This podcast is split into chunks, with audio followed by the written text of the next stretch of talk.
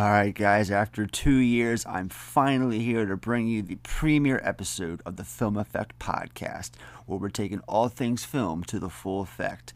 My name is Ed Snyder, and I'll be your host for this brand new series. Enough of the hype, let's hit the music and start this thing.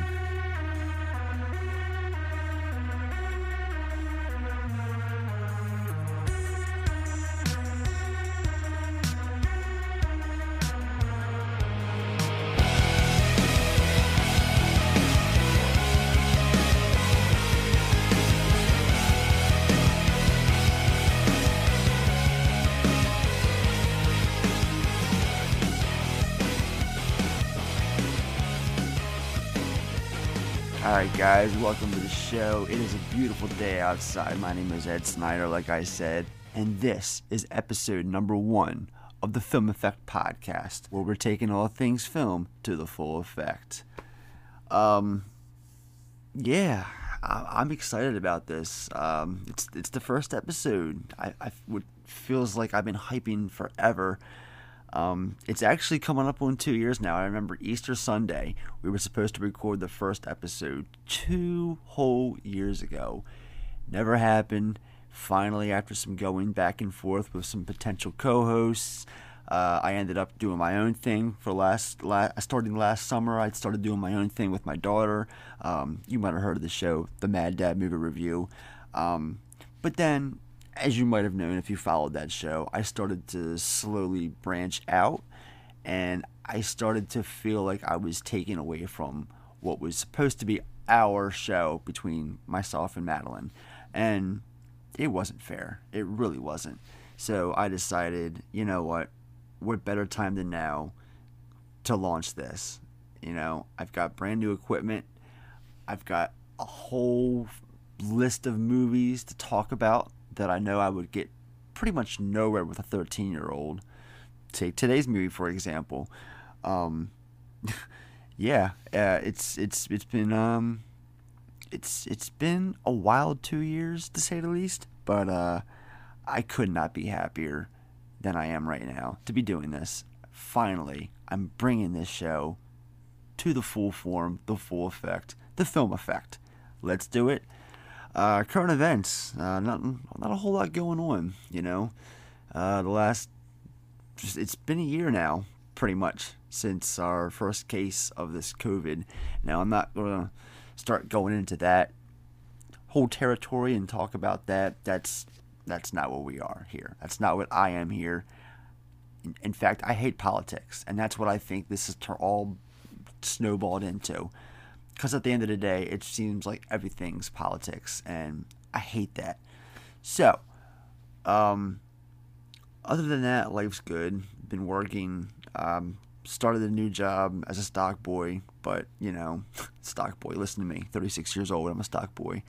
Uh, no, it, you know, times are tough, and work's work. I just pretty much took the, the I took something, you know, it, something that pays, and uh, something that was flexible with hours and whatnot. And yeah, so I'm happy to be back at work, um, doing this as well. Um, it's my passion, you know, so it's never gonna end. Um, so let's get into this. Uh, this is a segment I'm gonna be calling the weekly recommends. This is basically a little section where I talk about what I've been watching, anything I've been rec- I can recommend, stuff like that. Um, to be honest with you, there's a brand new film that came out called The Little Things on HBO Max in theaters with Denzel, Jared Leto, and I haven't watched it yet, but I do plan on sitting down and checking it out after I wrapped up this recording. Um, I, I, I wish I could tell you guys that I watched it prior to this, but I haven't. Um, and I haven't really I haven't really watched a whole lot of new stuff. Um, I've been going back and picking up some 4K titles, but they've been older titles. Like I just got the Do the Right Thing 4K disc that came out this week. I just got that. Um, Bad Boys 1 and 2, uh, you know, the, the, Kingsman movie, stuff that's been on sale, Apocalypse Now. Um, I've had a little bit of extra money, and I figured, why not I didn't get my 4 play, my 4K player for nothing. So yeah, um, but right now my recommends. Um, I just rewatched Nightbreed recently. Uh, I'm a big fan of Nightbreed. It's a horror movie from about 30 years ago that Clive Barker did. Matter of fact, uh, me and Mads did an episode on that on the uh, our show last year. Uh, check that out. Cheap plug. Um, I watched 10 Cloverfield Lane for my first time last week. Uh, I recommend that. That was pretty good. A lot better than I thought it was going to be, to be honest. Um, I'm not quite sure why I held off on watching that for so long, but I'm glad I finally did get around to it because it is a pretty damn good movie. Um, ah, I did pick up the Back to the Future trilogy on 4K. I recommend those movies. You can never go wrong with some Back to the Future. Um, but yeah, hopefully next week's show I'll have some more recommendations. But again, I haven't really gotten into anything new lately, so a lot of my recommends will be some older titles, like I just told you. All right, guys, so let's talk about the film that I am here to talk about this week. A film that I hold very high standards, a movie that I hold near and dear to my heart. I am talking about the 1993 Tony Scott classic, True Romance. From the director of Top Gun and Beverly Hills Cop 2. Hello, baby. Clarence? I'm a married man, buddy. A con man. Ask him if he got the letter. Did you get the letter? What letter? He wants to talk to you. No time. Tell him we gotta go. A call girl. You call for a date? Huh? I'm Alabama. She a four-alarm fire or what? She seems very nice. What are you doing in L.A. anyway, huh? And a suitcase full of trouble. My name is Vincent Coccotti. I work as consul for Mr. Blue Lou Boyle, the man your son stole from. Now, all that stands between them and their wildest dreams. Find out who this winging a prayer artist is and take him off at the neck. Are 60 cops. 40 agents.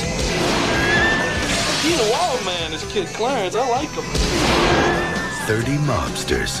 I haven't killed anybody since 1984. And a few thousand bullets. We're all gonna die here. These are cops. Put him down! Put him down! Put him down!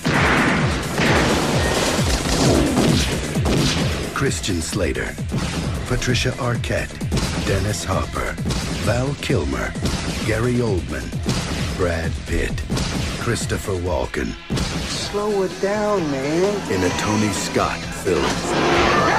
I think what you did, what you did was so romantic. Not since Bonnie and Clyde have two people been so good at being bad. True romance.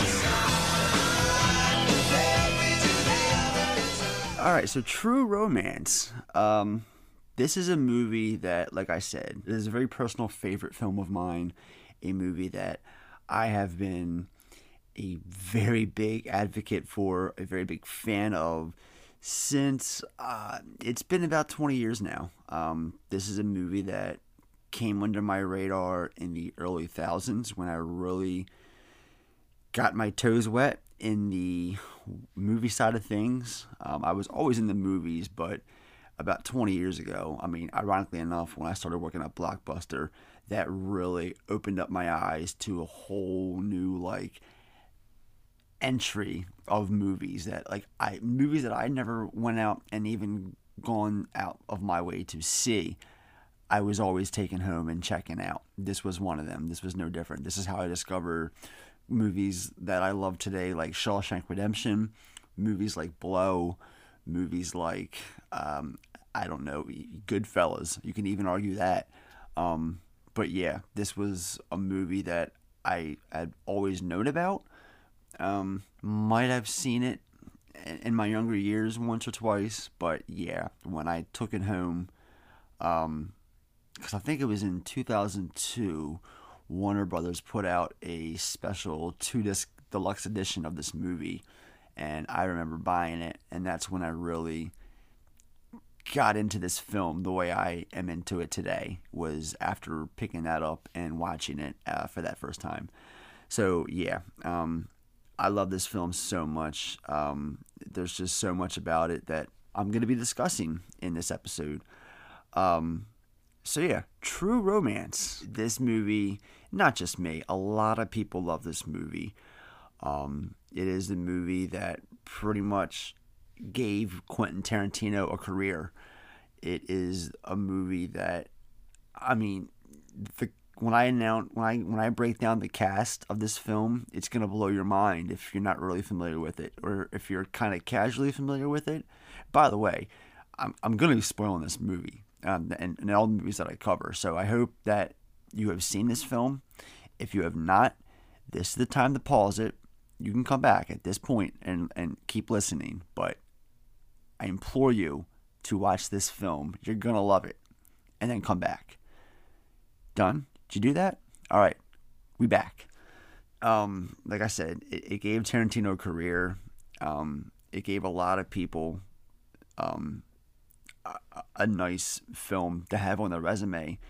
Uh, um, because it's just so many people, and it was made by big players. I mean, it's a Warner Brothers movie, first and foremost. Um, written by, you know, first time filmmaker Quentin Tarantino directed by Tony Scott, who the late Tony Scott, um, unfortunately, we lost him in 2011, I think, is when he died. Um, but yeah, he, even he was only 10 years into his career at this point. Um, although one could argue he's already had huge films under his belt like Top Gun, Beverly Hills Cop 2. Um, but yeah, by the time this film came around, if he wasn't up there as one of the all-time best filmmakers, he was with this film. This this film put him up there, in my opinion. Um, so yeah, True Romance, which came out September 10th, 1993, from Warner Brothers in Morgan Creek. Um, let me tell you, let me break down this cast list for you because it is insane. So we got Christian Slater, Patricia Arquette, there are stars, Clarence in Alabama. Then we've got Dennis Hopper, Val Kilmer, Gary Oldman, Brad Pitt, Christopher Walken, Bronson Pinchot, Samuel L. Jackson, Michael Rapaport, Saul Rubinek, James Gandolfini, Chris Penn, Tom Sizemore, Kevin Corrigan, Paul Ben Victor, Eric Allen Kramer, Laurence Mason, and the late Ed Lauter. This is such an amazing cast breakdown. It is crazy how many people are in this. And many of these people in this film were only in it for one scene or two. That's it. That's the lovely thing about this movie is that everybody gets their moment to have, really. Um, except of course Arquette and Slater. They are our stars. They're in almost every scene, and rightfully so. This is their movie. Um, and uh, yeah, it's it's basically about it's a love story. We've got Clarence and Alabama who meet up in a particular way, and they set off on a wild adventure. Basically, they go from Detroit to California, LA, with a briefcase full of cocaine that they stumbled upon after a cross up that happens. Um, again, I will really be going into it. Um, I'm just giving you the gist of what the film is about. If you already know, then you can just, it'll be brief. Um, yeah, they go on this wild, crazy adventure to LA and thinking they're going to be selling these drugs to get a bunch of money to get away together and live happily ever after. Well, you know that's not the case. That drugs came from someone who wants their drugs or the money. Um, and yeah, big time people too. And it's it, it's a wild film. It is such a wild film. All right, so this is a part of the show that I call story time. Tell me a story. Wait. Like my story? No, not your story, a story. Since you can't keep your mouth shut long enough for me to read my paper, tell me a story. I don't think I know any stories. You don't know any stories? No. All right, I'll tell you a story. This is a newspaper, right? It's 90% bullshit, but it's entertaining. That's why I read it, because it entertains me. You won't let me read it. So you entertain me with your bullshit. Tell me a story right now. Go.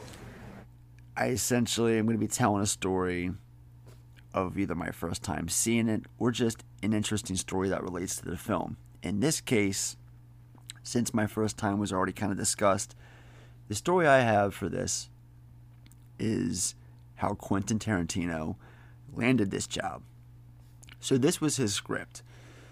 He had written this and Reservoir Dogs, and he wanted to make Reservoir Dogs himself.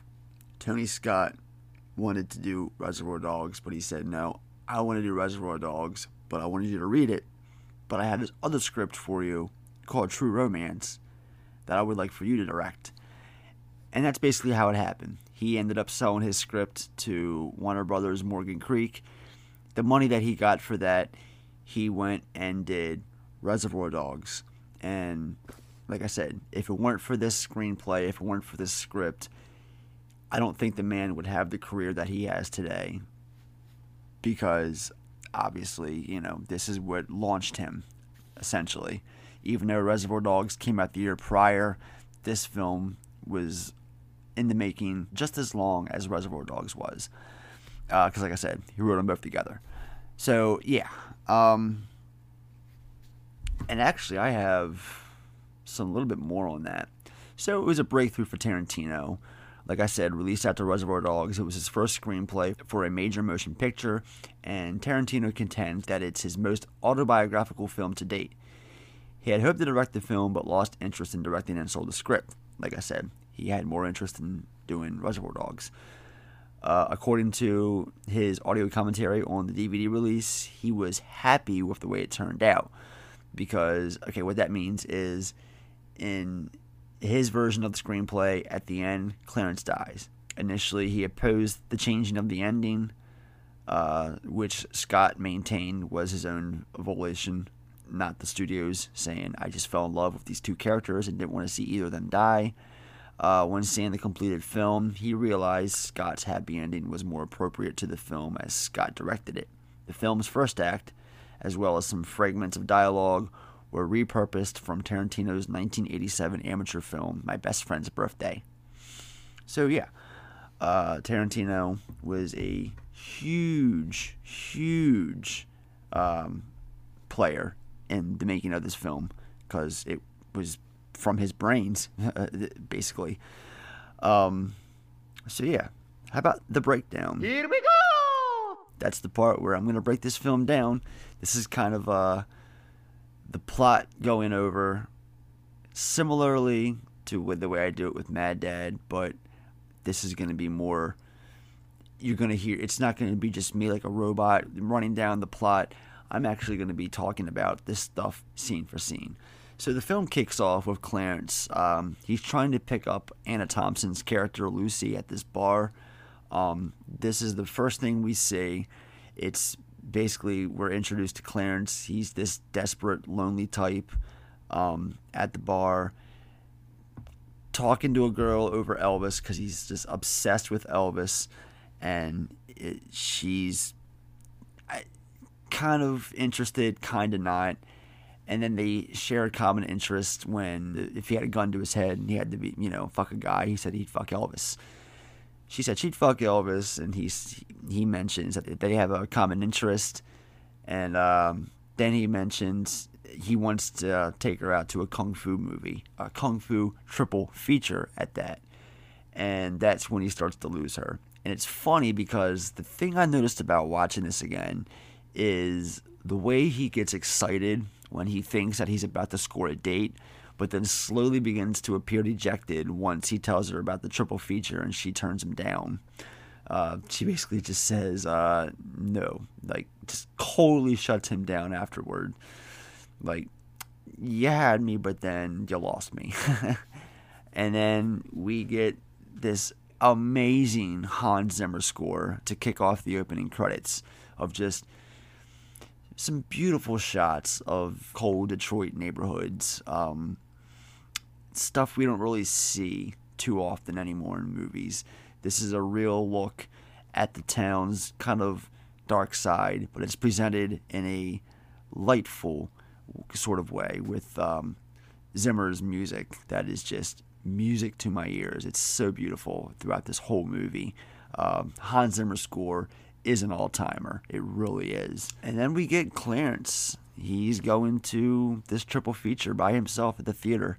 It is a Sonny Chiba triple feature with Street Fighter, The Return of the Street Fighter, and Sister Street Fighter, three movies which I own on Blu ray. So whenever I want to, and I have, um, this is actually a pretty fun triple feature. Um, I've done it myself. I can speak personally. Um, I own all three films, and uh, I, I, wanted to be like Clarence once. Uh, it was last summer actually. I did it. It was pretty fun.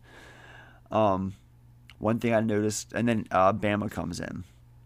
She comes in with a big, uh, a big bucket of popcorn and candy, and she notices uh, Clarence, and then sits behind him, and then does anything she can to get his attention because she sees that he's just trying to enjoy his movie, and then uh, when she, I notice when she comes over to him, she he gives this look, and it's like, this is too good to be true it's little things like that that I just adore about this movie. And so, yeah, she comes over and she intentionally spills popcorn all over him. She lights up a cigarette when, you know, it reminded me of 1993, a time when smoking in theaters was certainly a thing. and, um, yeah, they watch this movie and they get out. It's after midnight he says, and they go to a diner to have pie because that's what that's what Bama likes to do. She loves going to have a piece of pie after watching a movie and talk about it. Um, so that's what they do. They go and uh, they have their pie. At this point, to me, this movie is just too fucking adorable. I love the interaction between these two and the way he's showing her so much and how we actually see her falling for him prior to them sleeping together. Um, yeah, they after they have their pie, he takes her back to the his comic book shop where he works at, but he has the keys, so he lets her in after hours and shows her around. And then they go back to his loft and uh, to have sex, to make love, and it is a beautifully lit scene. I love the blue tint going on here with the music playing. Um, just a lovely scene between these two and then she goes outside. He wakes up alone. She's actually outside, um, in the cold with the comforter blanket wrapped all around her, freezing, smoking a cigarette and crying. And he goes out after her, you know, see what's going on. And that's when she confesses, you know, she's been a call girl for four days. He's her third customer, and that she's madly in love with him. What is it? You crying? What'd I do? Did I do something? She didn't do nothing. What is it? I have something I gotta tell you. I didn't just happen to be at that dinner. I was paid to be there. you were paid to be there. What are you? Theater checker? You get paid to check up on the uh, box office girls, make sure they're not ripping the place off. I'm not a theater checker. I'm a call girl. You're a whore? No, I'm a call girl, and there's a difference, you know. Okay, here goes. You know the place you took me to last night? The place you work? Heroes for sale? You got a boss, right? Yeah. Hey, what's his name? Lance. That's him. He called the place where I work. He ordered a girl for you. He said he wanted you to get laid. See, you didn't get out much, and it was your birthday and all. He wanted me to act like I just showed up. Now, how did he know you were going to be at that theater? Uh, well, I, I, go to the movies every year on my birthday. In fact, he called me up this week to find out what my birthday movie was going to be. You're not mad? Oh, man. Can't tell you, that was one of the best times I ever had. It was. You know, I knew something must be rotten in Denmark. There was no way you could like me that much. I mean, I can't tell you how relieved I was when you took off your dress. You You didn't have a dick. Stop being so fucking calm about all this. Go look in your house. There's a note on your TV, and all it says is Dear Clarence, because I couldn't write anymore. So I just said, Alabama, come clean. And just tell him what's what. And if he tells you to go back to Drexel and fuck yourself, then go back to Drexel and fuck yourself. Drexel, what's what's a Drexel? Please shut up. I'm trying to come clean, okay? I've been a call girl for exactly four days, and you're my third customer. I want you to know that I'm not damaged goods. I'm not what they call in Florida white trash. I'm a really good person. And when it comes to relationships, I'm 100%. I'm 100% monogamous. You stay with one guy? Exactly. I'm with you, then I'm with you, and I don't want anybody else. Now, I gotta tell you something else. Said last night was one of the best times you ever had, did you mean physically? Oh, yeah, yeah, but I'm I'm I'm talking about the whole night. I mean, I I never had as much fun with a girl as I had with you my whole life. it's true. I, you, you like Elvis, you like you like Janice, you like uh, kung fu movies, you like The Partridge Family. Actually, I don't like the Partridge Family. That was part of the act.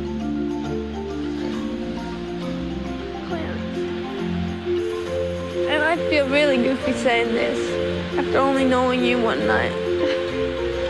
And me being a call. But I think I love you.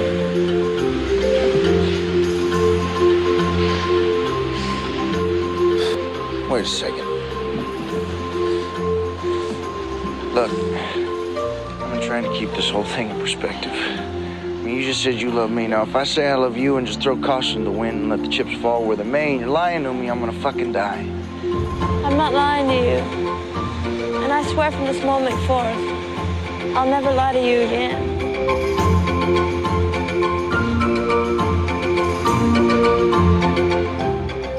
And yeah, man, love at first sight. I love these two characters so much.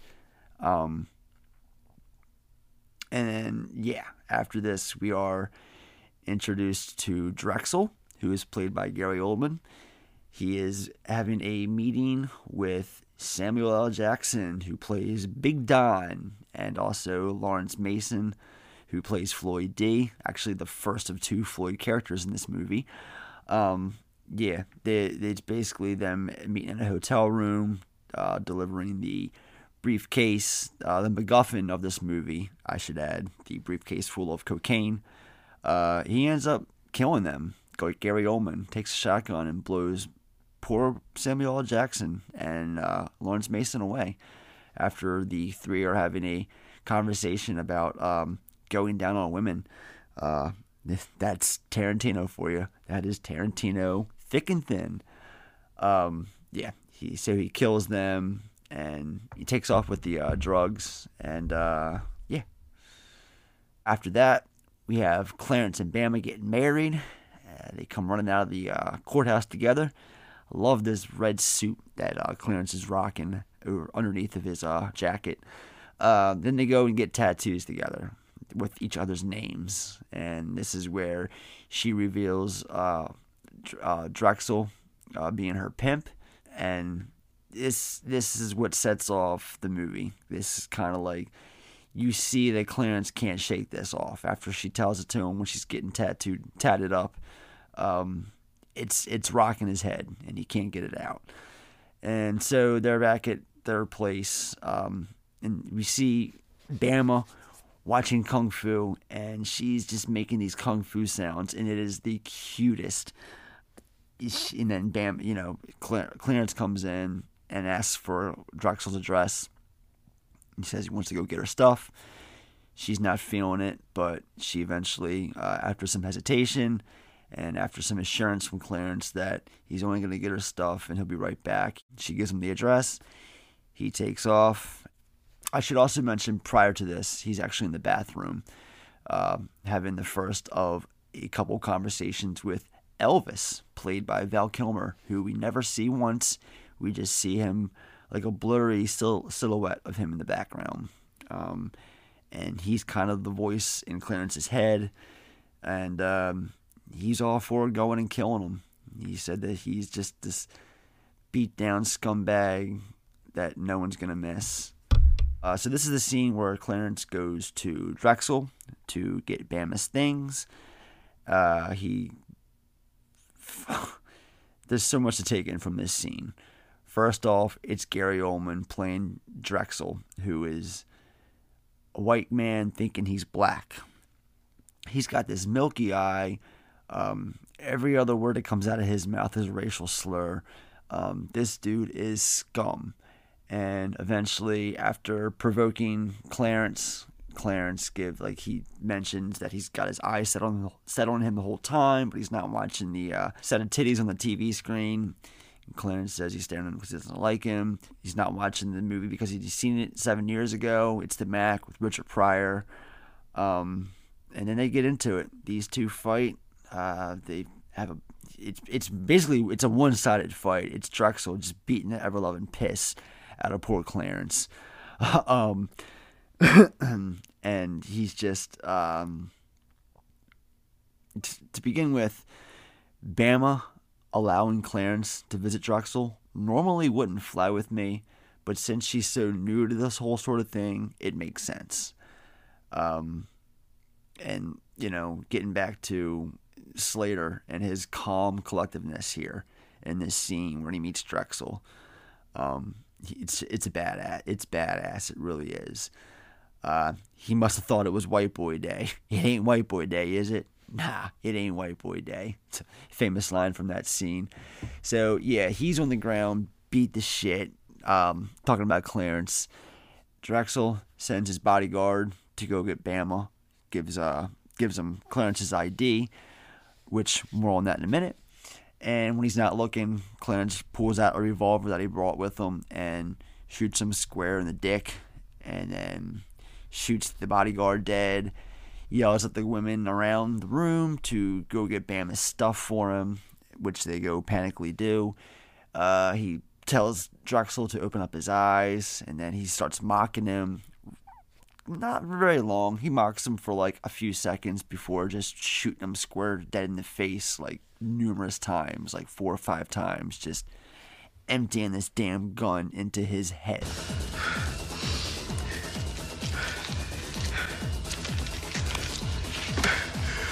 Well, well, well.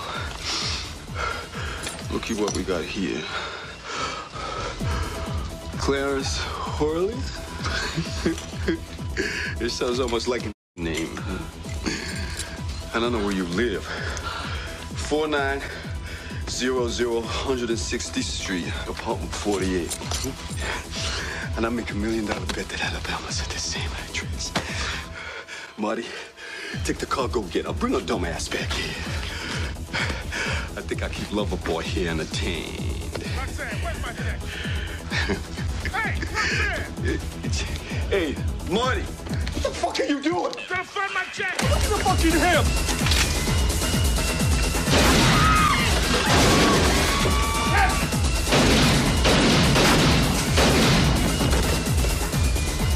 You!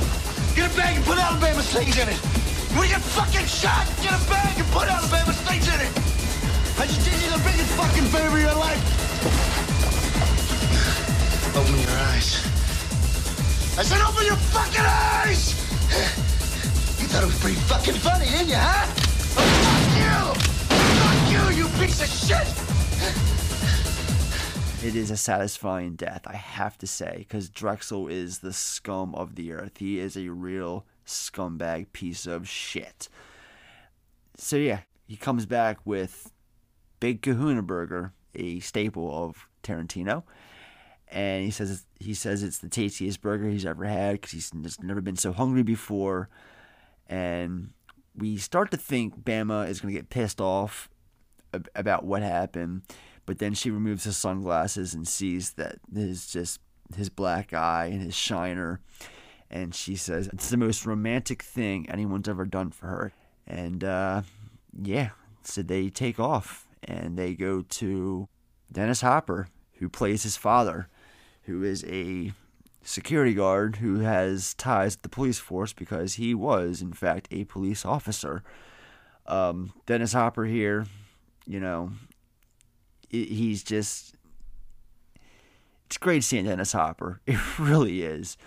Uh, the Clarence sends Bama to go get them beer at eight o'clock in the morning, which, okay, I didn't know that was a thing, uh, but apparently it is. Um, and they catch up, and he tells uh, dad, his dad, that he might be in trouble. Explains what had happened. Dad's not particularly happy about the news, but he does it anyway. He helps him out and reveals that no one's after them, that the cops think it was a rival thing, uh, gang related. Uh, Blue Lou is the name of the big time uh, drug dealer in town, who we eventually find out that the cocaine came from. Um, so, feeling assurance, Bama and Clarence take off to California. They're going to stay at their friend Dick Ritchie's, which I still can't believe after almost 30 years of seeing this movie that that's a real name of a character. Um, he gives his father the address to Dick Ritchie so that he can contact him.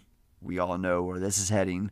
So they leave. Um, prior to them taking off, Bama gives Hopper a very in depth kiss, to which he responds, God damn, she does taste like a peach.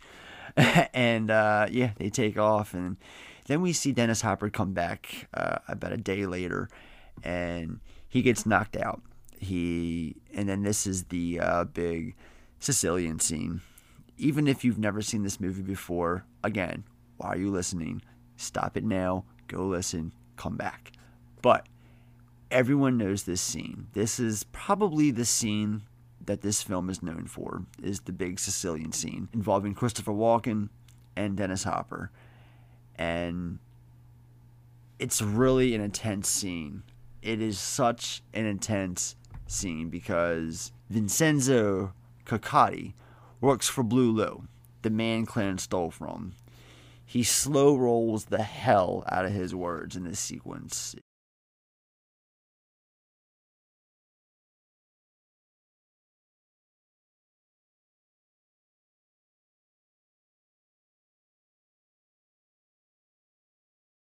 In a sense, it's more intense than the torture itself that's about to come on poor Dennis Hopper here. Um, one time offer, Clifford should have took. Clifford is Dennis Hopper's character.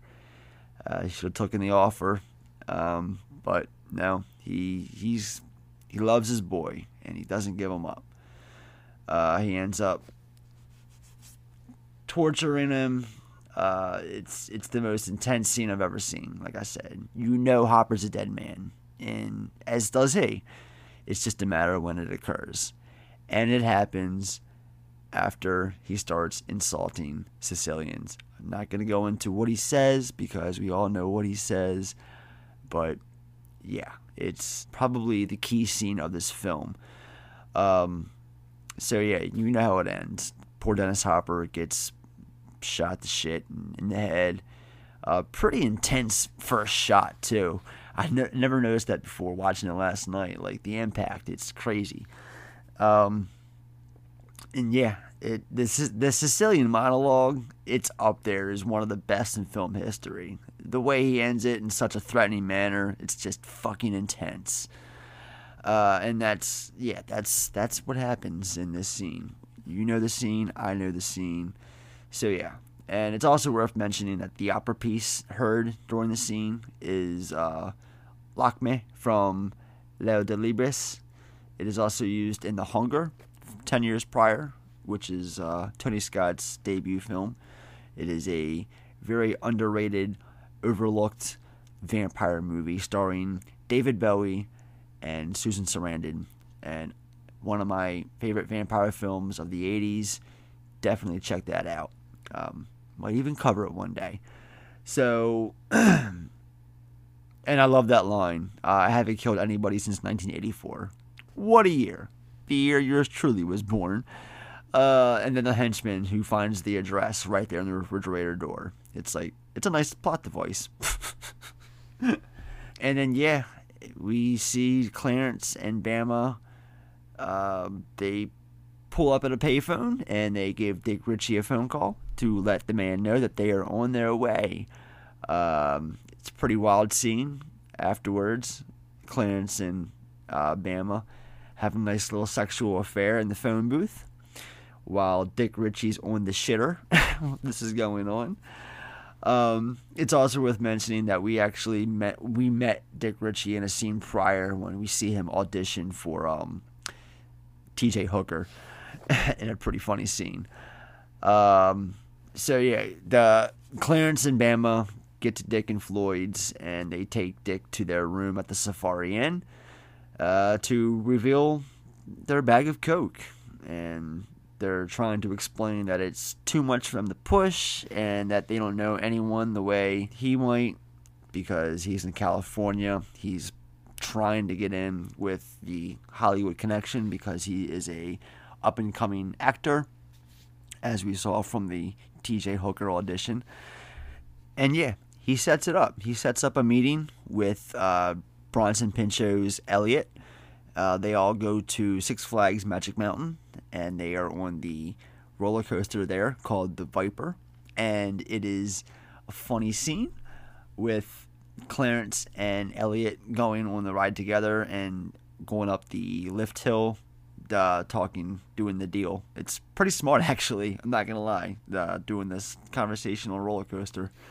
Um, he tells him that he has a friend in, in the department who got access to the evidence room and wants to make some quick money and he trusts Clarence since they've been childhood best friends. Um, so this leads to Elliot contacting his guy Lee, who is a big time Hollywood uh, director, producer. And Lee's questioning Elliot why he's calling him on his cell phone on a Sunday. And this guy Lee is crazy. It's played. He's played by um, Saul Rubinek. Uh, total Joel Silver ripoff. Not ripoff, but it, the the gag here is he's trying. He's playing Joel Silver. He's got the look. He's got you know the act. He's got the coke. That's all Joel Silver. Uh, um, allegedly, allegedly trying to not not trying to get sued here. My first episode, but allegedly into coke. Um, we see this funny thing here where this driver cuts Lee off and then gives him the finger, and then Lee yells at him, "Don't give me the finger! I'll have you fucking killed." And pretty funny stuff. Um, the, this conver- and then Clarence gets on the phone and is talking to Lee himself. And this conversation between them two, with all the movie references, is just so incredible. It definitely a Tarantino script. He's he's he said that if I didn't get you on the phone, that he, he didn't even want to do. Hello, Lee. It's Clarence. Last we speak. Now, first of all, Lee, I want to tell you I'm a really big fan of yours. That's why I want to open Dr. Zhivago in L.A. and I need you and your abilities to distribute. Uh, Clarence. Uh, I don't know, Clarence. Dr. Zhivago's a pretty big movie, you know? Biggest, biggest movie you've ever dealt with, Lee. I mean, we're talking a lot of film here. A man would have to be an idiot not to be a little bit cautious about a movie like that. And Lee, you are no idiot.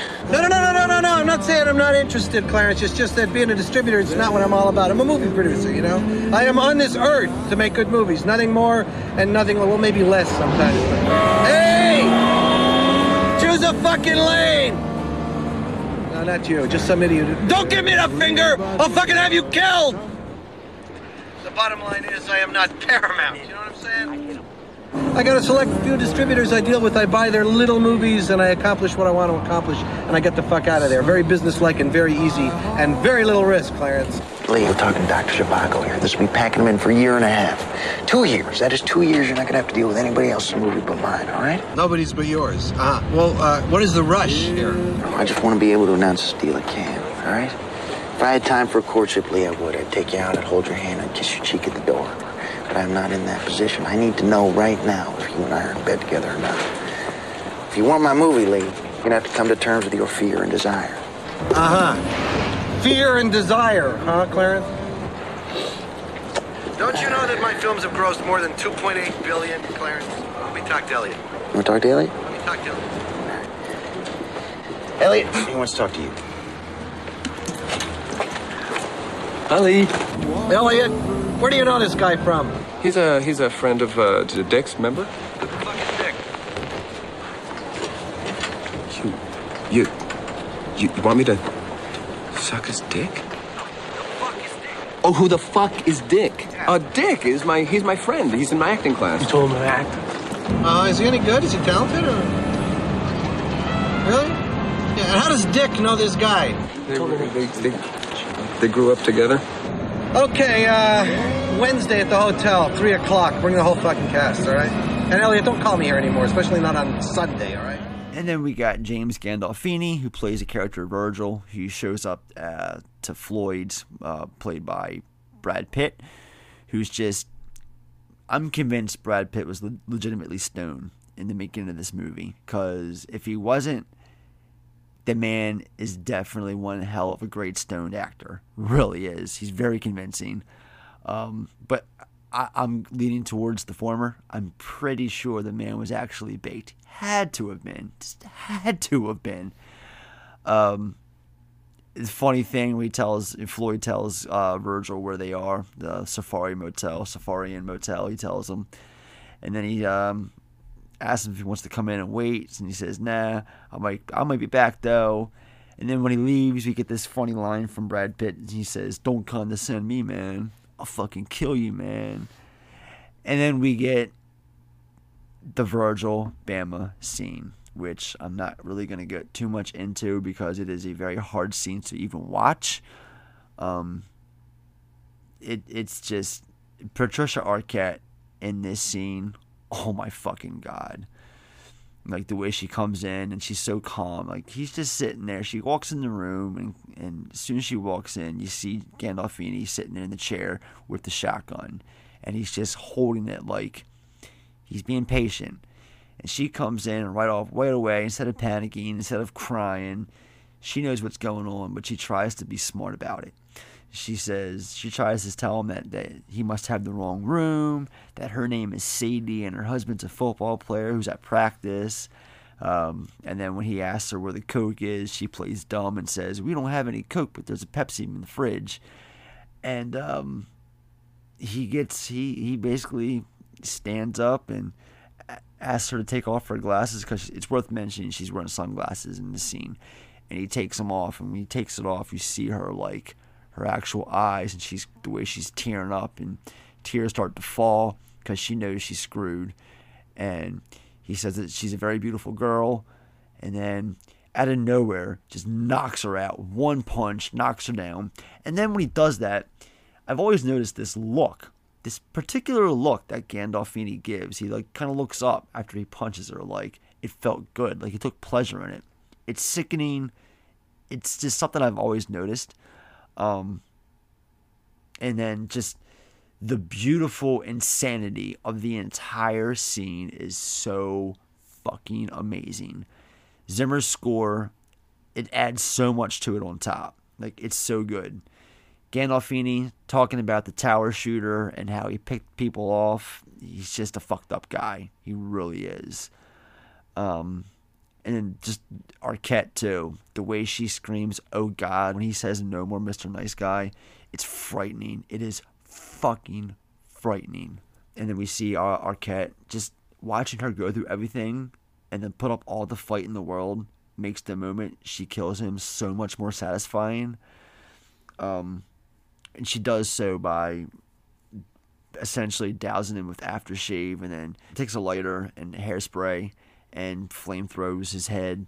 So he runs out of the room on fire and then she takes like her corkscrew and starts stabbing him and then she grabs his shotgun and just starts shooting him just shooting him and blowing him away and then she's just beating his dead body and then clarence comes in and grabs her and just watching like just I, i'm literally in tears at the end of this scene watching it as he's escaping with her and apologizing that he's so fucking sorry for leaving her there for that to happen like seriously watching this again last night like i was choked up. Like it was really emotional watching that shit. It really got to me.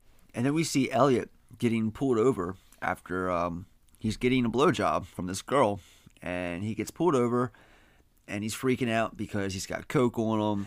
He wants her to put it in her dress or whatever and hide it for him, and she's like, "No, I want no part of this. I'm not hiding it." And then he calls her a name, and she like, she's like, "Would you fucking call me?" And she like hits him hits the bag of coke and it goes all over the dude's fucking face as the cop shows up. It's a funny scene. This leads to Elliot being double teamed by Tom Sizemore and Chris Penn. They're both ridiculing and insulting him into a deal.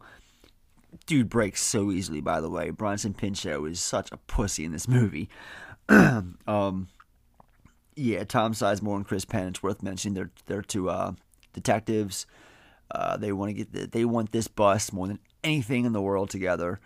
Um, so, like I said, they ridicule him into a deal that he makes, and they take the information. They take the news to their captain Ed Lauter, and he says that they'll wear a wire. So he goes through, authorizes the bust, and uh, yeah, we're just starting to set the wheels in motion for this final act, this big end scene. That's just we're getting ready for it. We see Clarence tending to Bama on an old couch by the airport runway.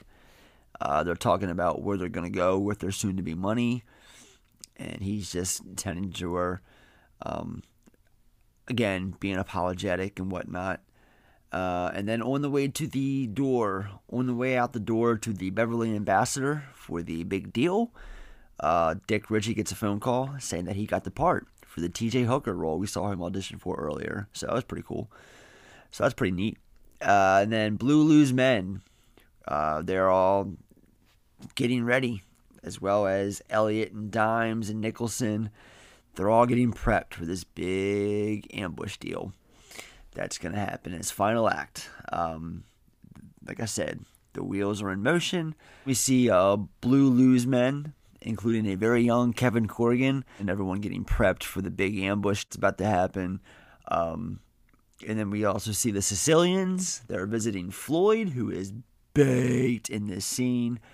Uh, he asks them if they want a hit of the bong. One guy cocks his shotgun and he goes, "Oh." it's a funny scene. Um, and then yeah, man, they go they they they go up for the deal. Clarence meets up with Elliot and Bama and Dick. They're all there, and they're all going up to Lee's room to make the deal. And on the way up the elevator, Clarence hits the emergency stop and he pulls a gun on Elliot and he tells him that he thinks he's stupid and he, what they're what's really walking into. Who all's up there? I'm going to kill you right now if you don't tell me. And he's crying. He's about to break. He's got tom sizemore and chris penn on the um on a two-way saying, act, motherfucker, you're an actor, you know, he's not going to shoot you. Chris Penn's like, he's not going to shoot him. And then he's like, he's going to shoot him. and then he's just saying shit like, I wish someone would come down to my rescue and everything would be all right. He starts breaking into a panic and he starts crying, but, uh, Clarence eventually puts his gun down and says he's sorry. He just had to be sure. Um, and that's when we get Tom Sizemore saying, "Oh man, I love this Clarence kid. He's crazy." And then uh, the meeting happens uh, up in the room. Um, coming home in a body bag dailies are, or I'm sorry, coming home in a body bag two dailies are being shown on this big screen. We get Elliot and we get Clarence uh, having a confrontation with Lee's guards because Clarence is packing, but Lee's fine with it. He tells him not to be, you, you know, it's fine and you know he starts talking about how much he loved this movie coming home in a body bag and then he starts hyping like it's it's a lot of back and forth really with music. With, with a lot of back and forth by the way with movies. Um, clarence's big pitch to get lee to buy might come off as a sign of desperation and it is but it's also convincing uh, Clarence saying that he bullshitted his best friend is the final go ahead. That's that's what Lee. That's all Lee had to say. Lee's like, you know, your friend can't push it, and he's a cop. How's he gonna trust you? And then he says he bullshitted him, and then that makes him crack up, and he's like, I love this guy, and he's like, I'm gonna make it happen. You know, they make the deal happen after that. And I love this little thing with Lee. He asks Dick, "Why are you here?" And then uh, I noticed one of the gunmen played. Uh, his name is Boris, and he's played by Eric Allen Kramer, who was Little John in Robin Hood Men in Tights. He was also in American Wedding, and he was also on the kids show from Disney, Good Luck Charlie. He played the father. Um, just an observation. And then this guns go off. Elliot reveals that you know he. Everyone comes in. They all make after the the deal happens. The cops bust in. The Sicilians bust in. Blue men, everyone busts in right now in this moment, and everyone it's like a Mexican standoff.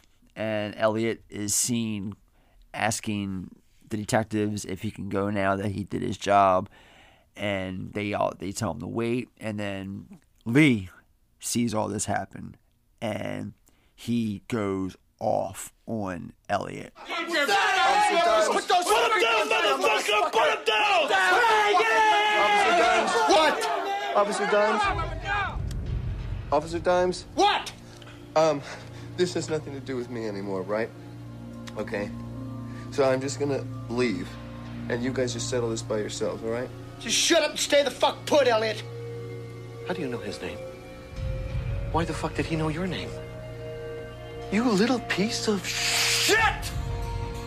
You can forget about acting for the next 20 years. Your fucking career is over. Take your fucking SAG card and burn it! You little cock sucker! I treated you like a son! You fucking stabbed me in the heart! Fuck you! Fuck you! Fuck you! I, I have always enjoyed this scene, although I do feel he's pushing it overboard a little bit much. But hey, one in a room, right?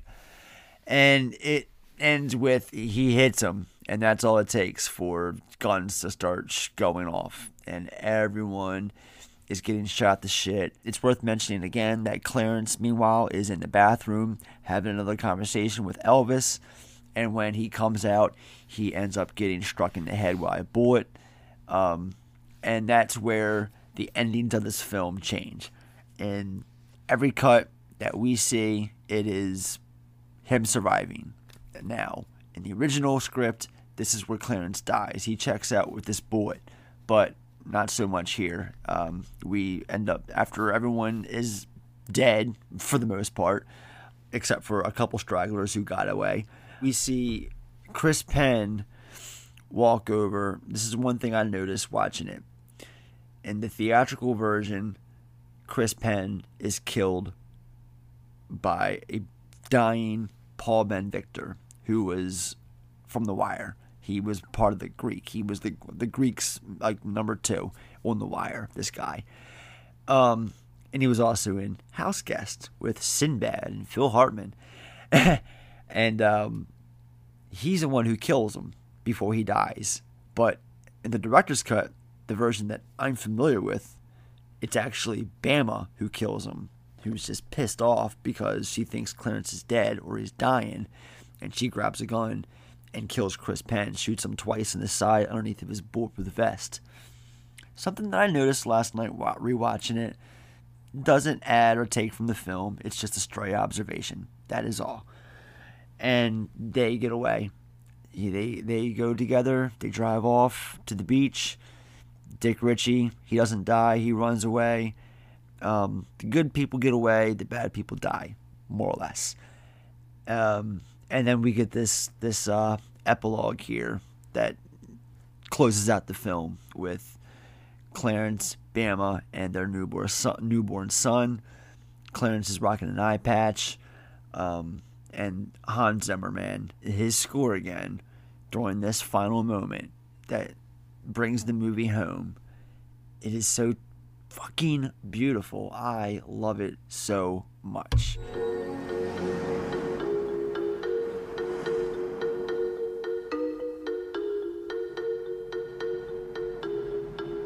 Amid the chaos of that day, when all I could hear was the thunder of gunshots, and all I could smell was the violence in the air, I look back and am amazed that my thoughts were so clear and true. That three words went through my mind endlessly, repeating themselves like a broken record. You're so cool. You're so cool. You're so cool. And sometimes Clarence asked me what I would have done if he had died. if that bullet had been two inches more to the left. To this, I always smile, as if I'm not going to satisfy him with a response. But I always do. I tell him of how I would want to die, that the anguish and the want of death would fade like the stars at dawn, and that things would be much as they are now. Perhaps. Except maybe I wouldn't have named our son Elvis.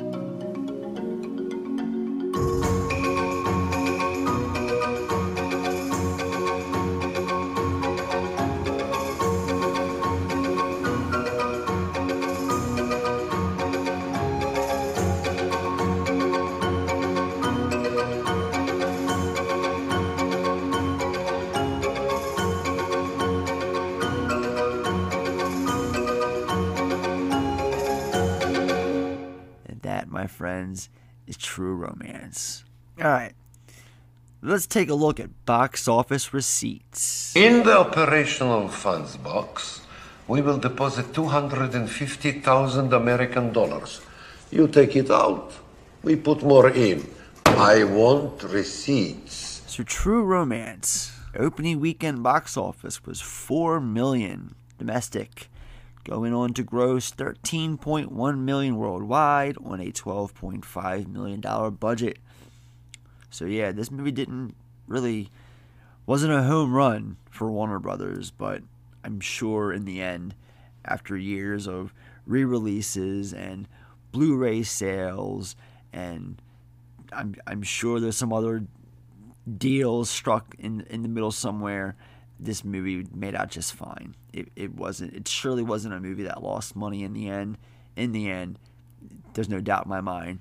True Romance made and continues to make a pretty penny for uh, Morgan Creek, who I believe was the uh, primary company behind this movie now. It's no longer in the hands of Warner Brothers. I don't think, at least. I could be wrong. Um, don't at me if I am. Uh, yeah. So, yeah, that's that. So let's talk about the crew behind this movie. Well, my friend, this is Crew. But don't even think about it. You don't look like you could hang, Jermaine. The name's Jamal, and I'll fuck your crew up. Who are they? Who are they? So, the film was directed by Tony Scott, who we know as the late little brother of big time director Ridley Scott, who directed such movies as Alien and Gladiator, and he's directed a whole slew of films over the last 30, 40 years. So, Tony Scott, like I said earlier, got into the business in the mid 80s with The Hunger, and then he went on to just went on kind of shot up pretty quickly. Not a, wasn't even a few years later he was doing Top Gun, as well as Beverly Hills Cop 2, both films for Paramount Pictures. And then he did the the Last Boy Scout, this Crimson Tide, Enemy of the State, another one of my favorites, Man on Fire, another one of my favorites, Deja Vu, not one of my favorites, and his final film Unstoppable, which eh, it's not bad. It's fine.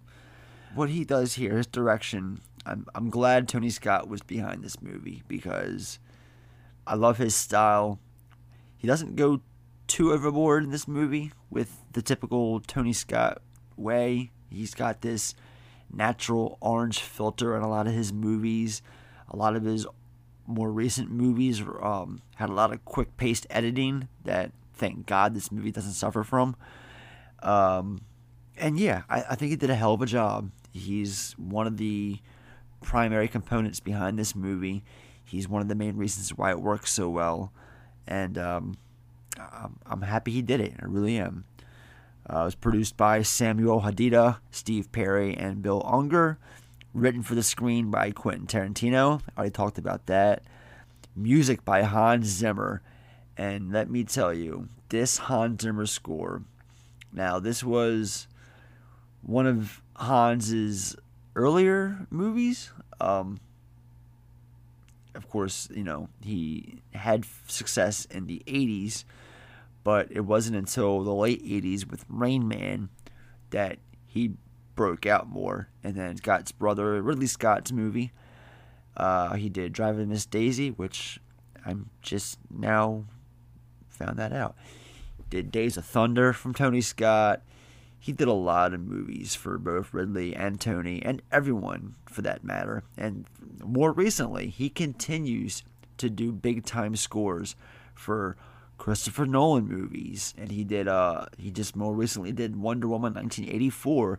He'll be doing Top Gun sequel later on this year. He'll be doing the Space Jam sequel this year. He'll be doing Dune this year. He's got a lot on his plate still. He's still Hans Zimmer.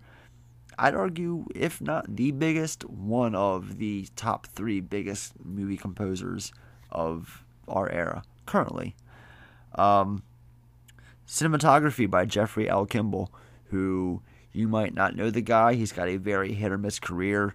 Uh, he did the majority of his work was with Tony Scott and his earlier movies, like his 80s films, like I mentioned, Revenge, uh, Beverly Hills Cop 2, Top Gun. And then he kind of stopped after this movie. And then he's done other films. Like his last big movie was The Expendables 11 years ago. He hasn't really done much since. And even in between this and The Expendables, I mean, he did Stigmata, Wild Things, Mission Impossible 2, Star Trek Nemesis, Paycheck, Four Christmases, a lot of random stuff that the man shot. Uh, it was edited by Michael Tronick and Christian Wagner. Now, this is interesting because Michael Tronick more or less edited everything that Tony Scott did up until this movie. And then Christian Wagner did everything from this movie onward. It's kind of like a passing of the baton with this movie between the two. It's kind of interesting that I noticed uh, while doing my research. And uh, yeah, that'll wrap up the crew for this episode. And now, this is a segment I'm going to be calling You're Going to Go Far, Kid. You ain't gonna believe this. Well, you used to fit right here. I'd hold you up and say to your mother, this kid's gonna be the best kid in the world. This kid's gonna be somebody better than anybody ever knew. And you grew up good and wonderful. It was great just watching every day was like a privilege. In this segment, I am talking about notable up and comers and first time roles.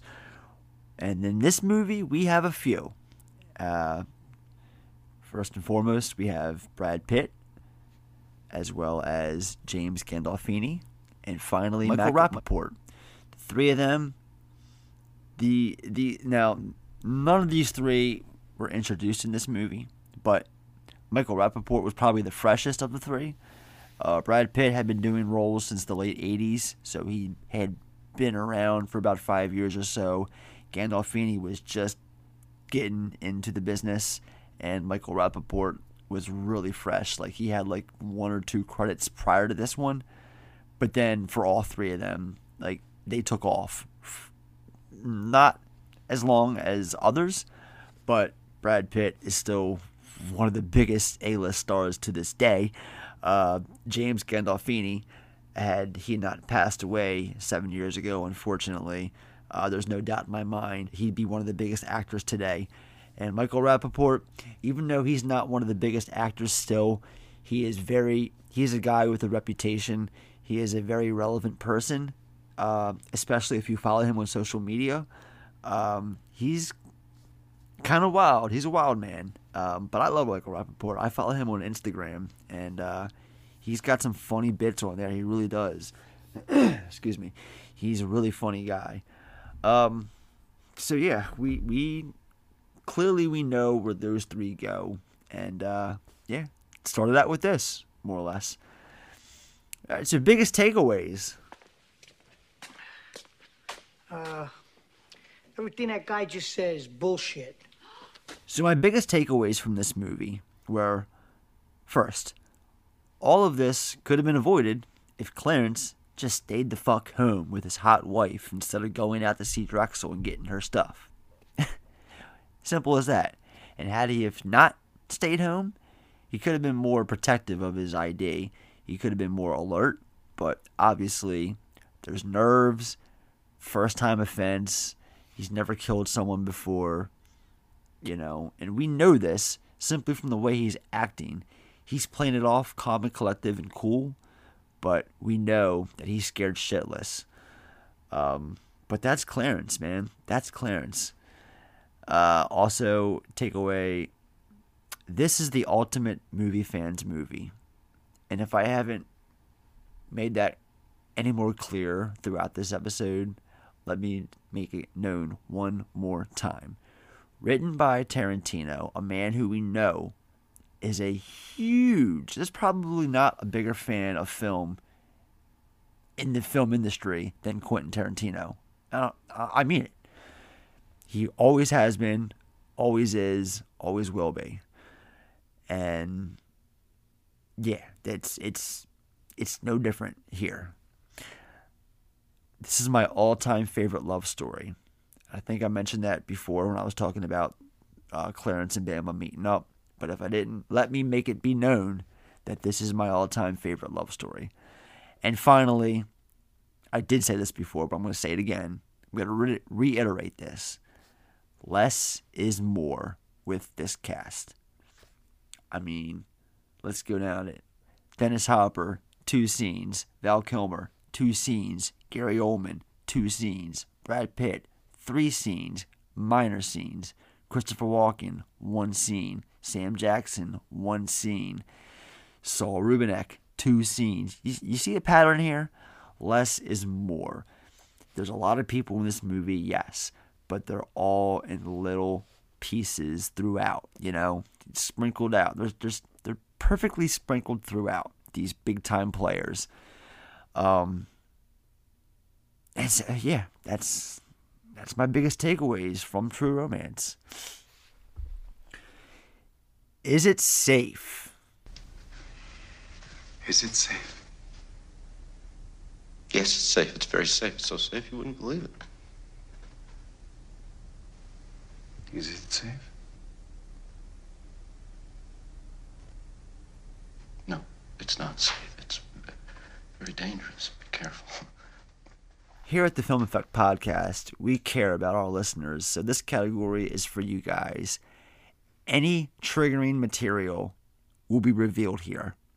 So, for example, this movie, female victims of physical abuse might have a tough time getting through this moment between Bama and Virgil. Um, it is a very triggering scene. It is a very hard scene. Even me, someone who's never experienced this kind of abuse, and I can only imagine how it feels. It's hard for me to watch.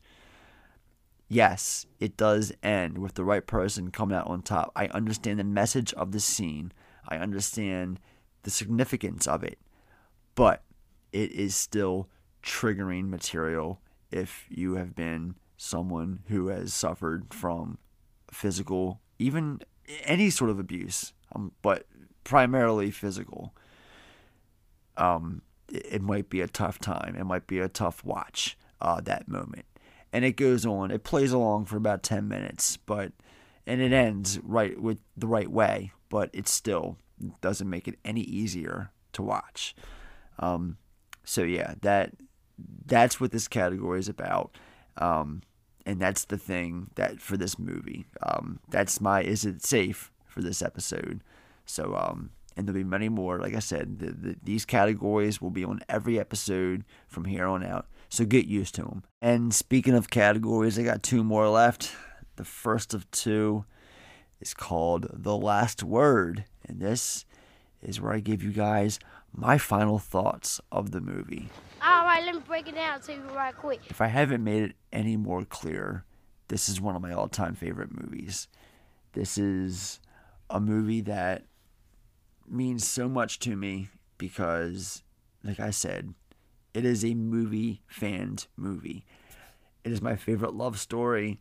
I love the way everyone, basically everything I've been talking about throughout this episode is why I love this movie and why it is, in my opinion, one of the best movies ever.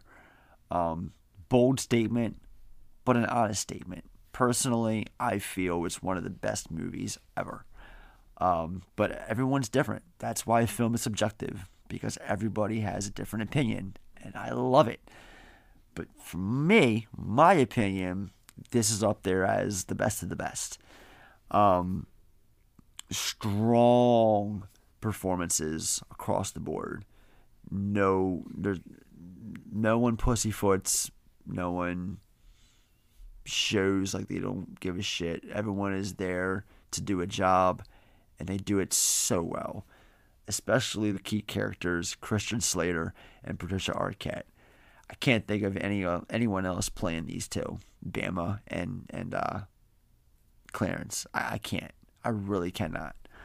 Um, Patricia Arquette is just so amazing. She's one of my favorite actresses.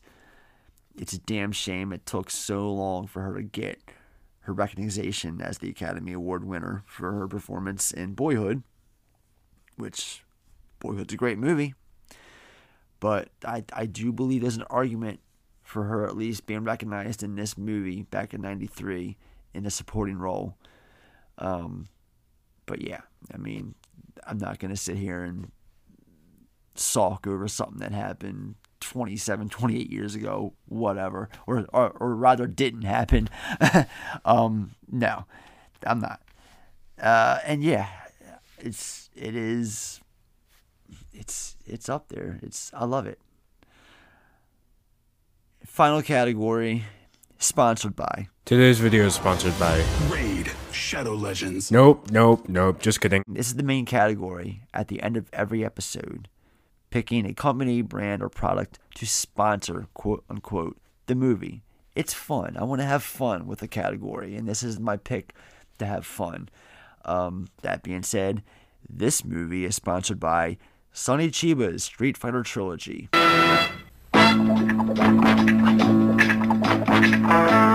Where